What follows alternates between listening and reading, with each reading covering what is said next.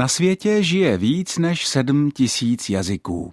A pokud budeme věřit, že každý jazyk přináší specifický obraz o světě, nějaký jedinečný a neopakovatelný pohled na svět, zakletý do slov a slovních spojení, pak máme před očima opravdu obrovskou pestrost různých světů, různých kultur. Ale i přes tu obrovskou rozmanitost se dá říct, že snad každá lidská kultura se dívá na děti a na mateřství jako na něco skoro posvátného.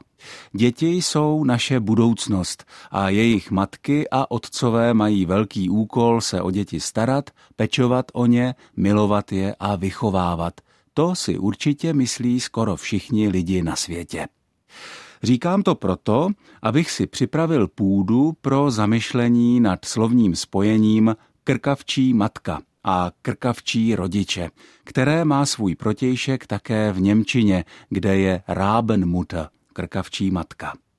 Každý ví, že se spojení krkavčí matka používá tehdy, když se náhodou vyskytne žena, která se chová ke svým vlastním dětem bezcitně, surově zanedbává své vlastní děti a lidi v okolí to pobuřuje. Dost často jsou krkavčí oba rodiče, jinak by taková situace nenastala. A teď přichází paradox. Zrovna tento rok jsem viděl opravdu hodně krkavců, hlavně v létě v Budapešti, kde se krkavci majestátně procházeli po ulicích jako nějací důstojní pánové, pokud ovšem nevadí, že si takový důstojný pan krkavec sem tam něčeho zobne z odpadkového koše nebo prostě spolkne vajgl. Krkavci jsou ptáci už na první pohled velice inteligentní a společenští. Bylo to vidět také u těch krkavců, přesněji u páru krkavců velkých, které chová jeden můj kolega.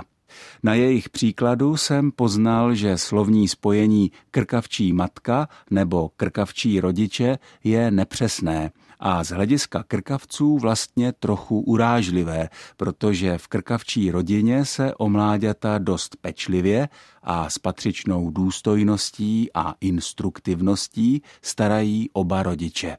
Mláďat bývá kolem pěti a staří krkavci se o ně starají asi 40 dnů.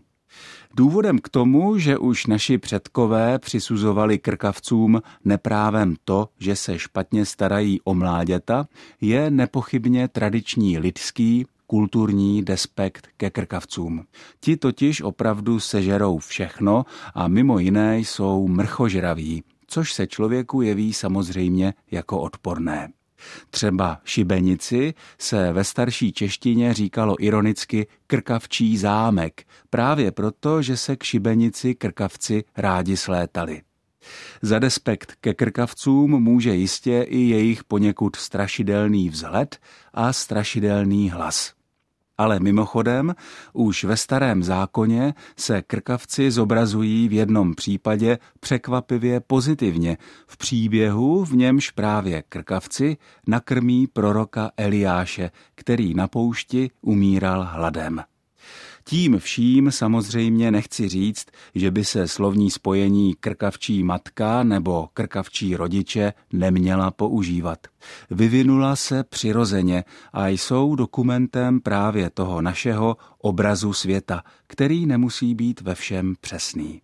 Od mikrofonu ze studia Českého rozhlasu v Olomouci se s vámi loučí Ondřej Bláha.